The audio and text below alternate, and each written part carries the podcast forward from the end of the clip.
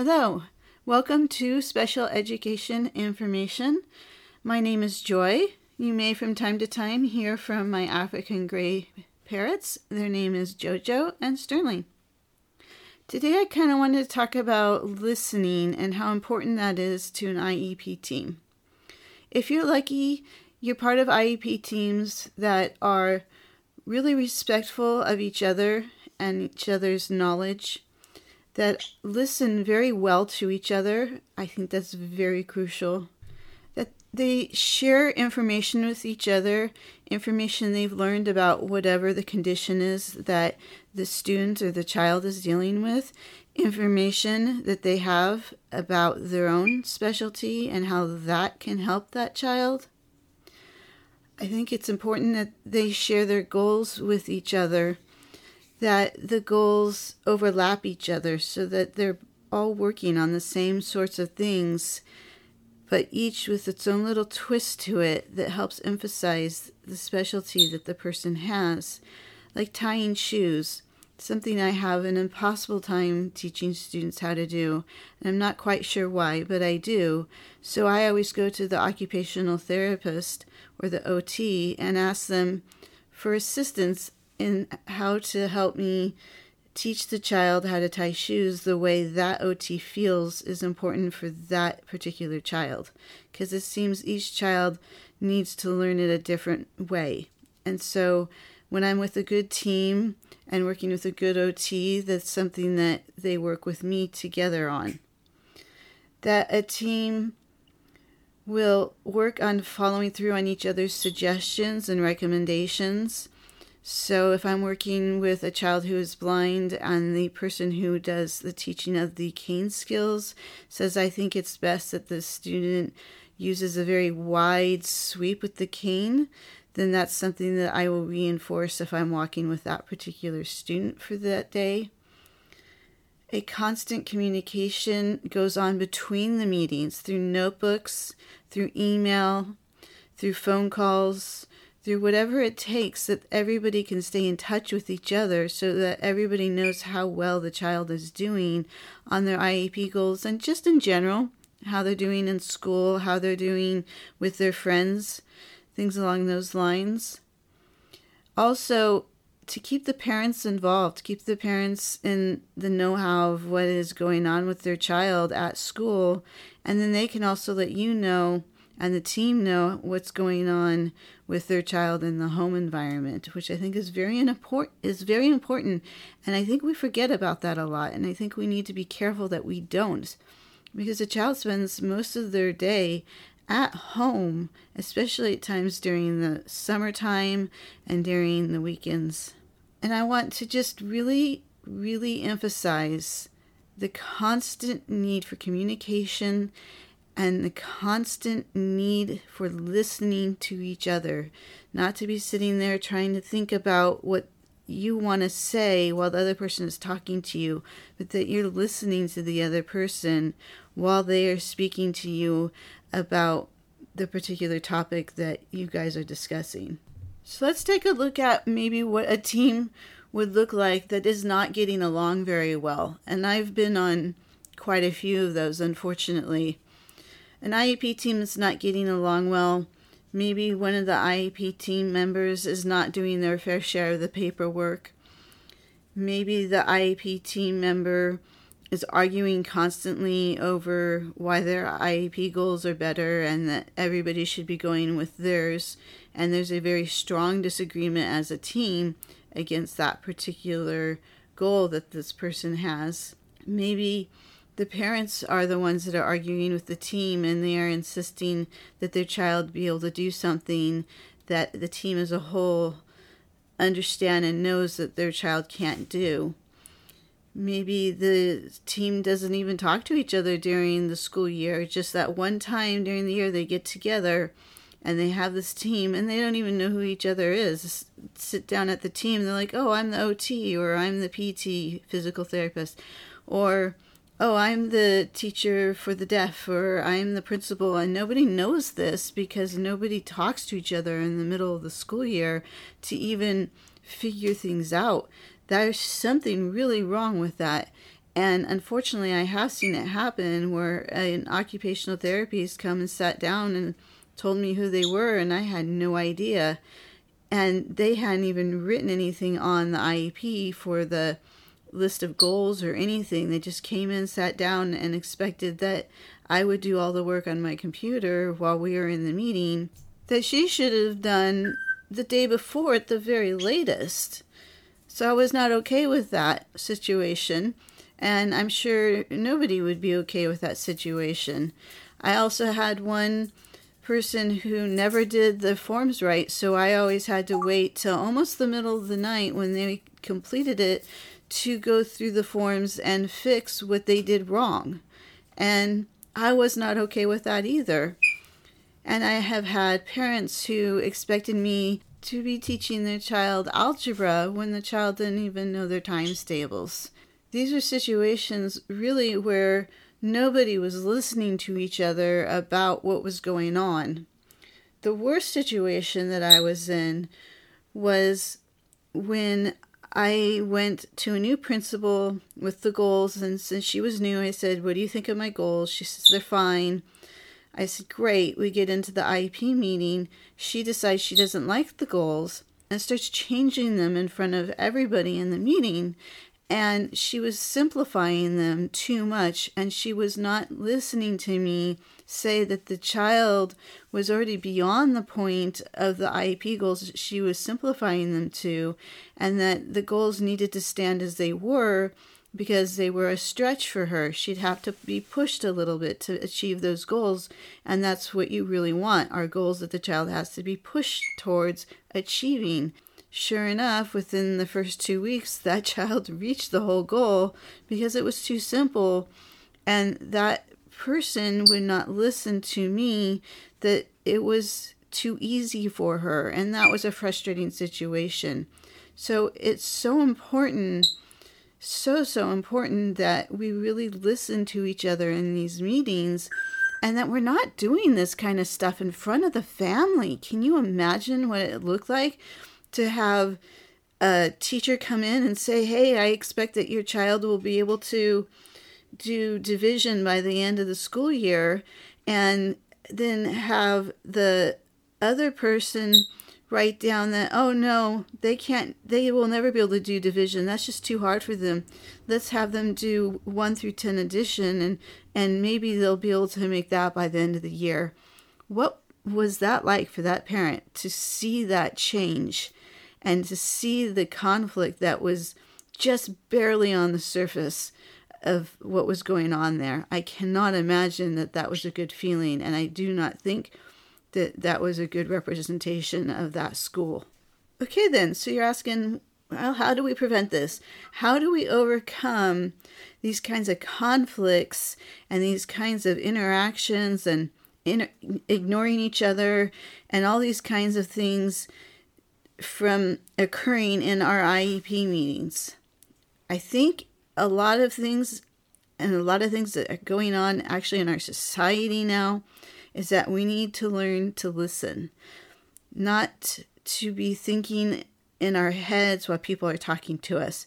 So I did a little research into this and I found this pretty good article on it. And I'm going to kind of review the article and talk about what I think it has to say and what it might mean towards our IEP meetings. So, for one, it talks about starting with comprehensive listening. You're listening to understand the message. What is the person trying to tell you?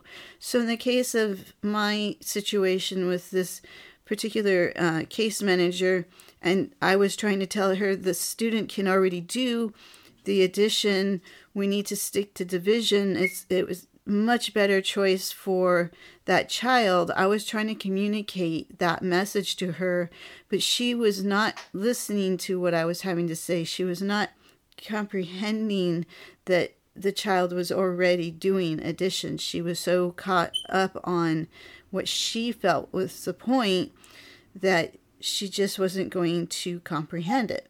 So, the other part of that is not thinking about what you want to say while the other person is talking. You want to be listening to their message, not thinking about what you want to say while they are talking. I guess I can't emphasize that enough. And it's really, really hard not to do that. It really is. And this was kind of an odd one that I had to think about a little bit, which was memory. And what does memory have to do with listening? Well, it actually quite a bit because you have to remember what the person is saying to you to comprehend what they are trying to tell you. So you would have to remember that I was saying to you that the child can already do addition to understand and to hear that my goal was good at doing division and that we should work on division and not addition, and that would require, I guess, memory to remember what was being said to you. So it's a little bit kind of a different thing I never seen or heard before about memory. So the other would be concentration. Now this actually makes really a lot of sense. So let's say you're like in a room full of people and somebody has a dog for some reason and the dog is running across the room. Well, your attention is going to be immediately caught, right, by that dog going across the room. And that means you've just probably completely lost your attention on the person who was talking to you. And so you now need to find your way back into the ability to concentrate on what that person is saying and hope that you can remember what you heard while you watch that dog cross the room. So, concentration, I think, is very important. And the article recommends practicing that. Practice concentrating on what somebody is saying. So maybe even when your mind starts drifting off on something else, they say something that reminds you maybe of your dad. And so your mind drifts off towards that memory of your dad. And then when you realize it, you take your concentration and you bring it right back around and right back to the person you're talking to and allow your concentration to stay focused on the person you are talking to. And this one's another one that I thought was interesting, and that is one of vocabulary. And I thought, well, everybody sort of talks with each other and you have this understanding back and forth. And then it occurred to me one of the things that I got nailed on in my internship almost on a constant basis was that I talked too high level for the students that I was interacting with. And I didn't think too much about it when I was doing it. And over time I realized, yeah, my professors, they were right. I did talk too high level. Over time I ended up developing kind of a system where the kids would ask me to make something make more sense. And so, if you're talking with someone and they're using vocabulary you're not familiar with, maybe they're talking about computers or they're talking about teaching or whatever it is, and they start using words that you don't understand, then ask them to explain those words. And then, when you're talking about something, try to be aware that you may be using words that they don't understand and try to simplify or define those words. Another item in the article talked about being motivated. Why are you listening to the person? Are you just being polite and they're just talking and you're just listening because what else are you going to do with your time? Or is there a reason? Is there something you're trying to get out of the conversation? Are they teaching you something? Are they informing you of something? Are they giving you directions somewhere? whatever it is, try to think of something that you can be getting out of that conversation with that person. Try not to just be hanging on listening because it's the only thing you have to do, and they're chattering on and on and going on and on and on and on some more. And try to find a reason to listen to that person. Maybe it's just to get to know them a little bit better. And next is be responsible you're responsible for part of that conversation. You're in it. You're there whether you want to be or not. I suppose if you're not wanting to be, then it's your responsibility to bow out of it graciously. And if you do want to be there, then it's your responsibility to play the partner of somebody you're talking with. And then there's something I think a lot of people are not completely aware of they may have heard about it, but they may not realize how important it is. And that is of nonverbal communication. depending on who you talk to, about 70% of what we communicate with people is nonverbal. And nonverbal comes across either the way you're holding yourself, the tone of your voice, the way you're moving. So things like crossing your arms, wiggling around in your seat, rolling your eyes. Those are all seen as negative things. You're communicating something in a in a negative way. You're telling that person you don't agree with them, you're bored, you just don't want to be there. It's not a good thing. There's lots of different ways we communicate in negative. Those are just some examples. And some examples of positive is you're leaning forward, you're giving eye contact, your arms aren't crossed. Those are all positive things. You're nodding your head. I mean, there's so much we communicate using our bodies and we don't even really recognize it. Pay attention to other people and their body language when you're talking with them, and then pay attention to your own and see what you're communicating to other people. And really think about that when you're in the middle of an interview. So now let's take it into an IEP meeting. Yes, some IEP meetings, they are not exciting, and you kind of want to sag down in the chair and put your head on the back and just go to sleep because, oh my gosh, how long can this person go on? And I'm telling you, I understand that because I am one of the people that can go on and not stop talking. But when I'm doing it, it's because I'm usually doing a report and the type of my specialty, there's a couple reports that we have to give, and they do go a bit long. But it is important that you hear it, and I know that you're hearing it if you give me nonverbal communication that's positive, and I know that you're listening to me. I know that the information I'm providing you will be able to be implemented into your goals and will be implemented into what you're going to be doing with the child for the following year. And it's true in reverse when I'm listening to you. It's the same thing. If you're an occupational therapist and I'm listening to you and I'm thinking, how can I implement what you're teaching me right now into what I'm going to be doing with my student, our student, for the remainder of this school year? So, to help keep a positive attitude between everybody during the IEP and during the whole year, practice those use of those communication skills. Make use of the time effectively. It may be the only time you ever get everybody on the IEP team and the parents together. Take advantage of that time. Listen to the person who is talking ask questions. Make sure you have all your answers that you need to work with the kid and to make sure that you understand how to be able to do what you want to do. Work together as a team. I can't emphasize that enough. Just work together, listen to each other. Include the family all year long, include the family. And if the child is old enough, include the student. The student's life is what you guys are controlling, and their future is what you're affecting. So if they are able to participate, let them participate, even if it's just a little way. Maybe for the first 20 minutes of the IEP meeting, have them come in and sit down and talk about what they want to do, then that's fantastic. And that's about all I have to say about listening even after a long, long day and you really don't want to go to that IEP meeting because you're just exhausted and you're tired from writing all the reports up, go and listen and listen to each other and form that awesome IEP team. A child's life is in your hands. And so that is all for now, and I will talk to you next time.